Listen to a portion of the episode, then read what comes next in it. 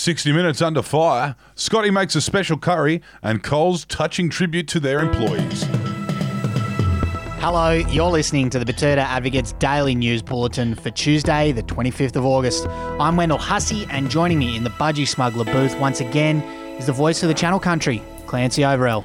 Good morning, Wendell. Thank you for your kind words, but that is you, mate. You are the Kay McGrath. I've said it before, the Kay McGrath of the uh, backcountry, Western Queensland. Lovely day up here in Diamantina, and I hope you're doing well wherever you are listening to our news wrap from. What have we got first up here, Wendell? Today, we'll start off with the fallout from that 60 Minutes story the other night, and the Liberals have now told 60 Minutes to go back to covering stories like Bert Newton's weight loss journey. Is that the second piece of actual news 60 Minutes have broken this year?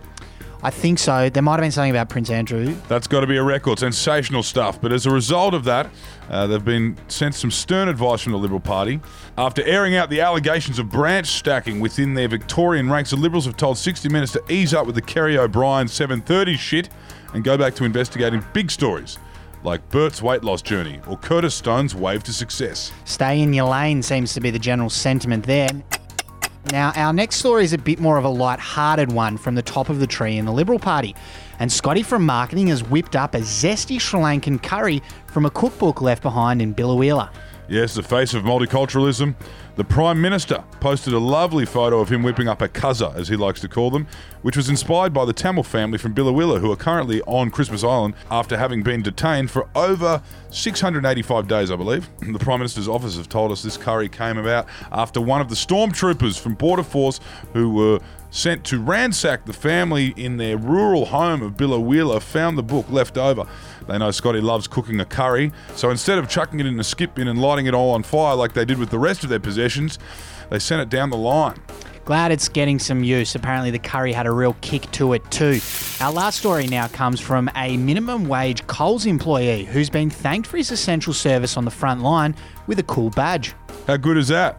Reward for effort. That's what you love to see. After a few months of balls to the wall, cheap labour for Coles, this young Betoota Heights man, Albert Simpson, has had his work recognised in the form of a really cool badge that says, Thank you, essential workers. Yeah, we've been informed that apparently he'll get a free coffee voucher at the bakery across the road in Betoota Heights there if he makes it through the year. And we had a comment on that one from Ken Egan, who said he hopes that inscribed on the back of that badge it says, Never forget how lucky you are to be employed by us.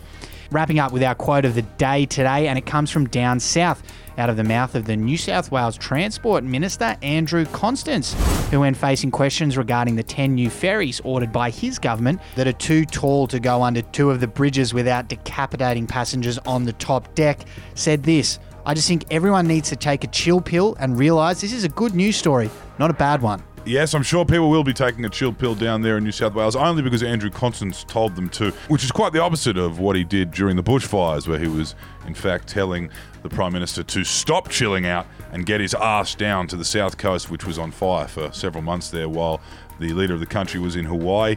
Loves making headlines, Constance. Let's see how Gladys and their team wrangle their way out of this one. Well, surely the answer, Clancy, is to get some large construction companies with strong connections to the New South Wales Liberal Party to knock the bridges down and build them all over again to fix this problem. Perhaps, perhaps that's what Annastacia would do, and it seems that Annastacia is leading the way, providing a template for all premiers across this country in these uncertain times. There you go. All right, well, that will do us for today. Thanks for tuning in, and we'll be back again tomorrow morning with all of the biggest stories from our humble regional newspaper. Until then, my name's Wendell Hussey. See ya. Hooroo.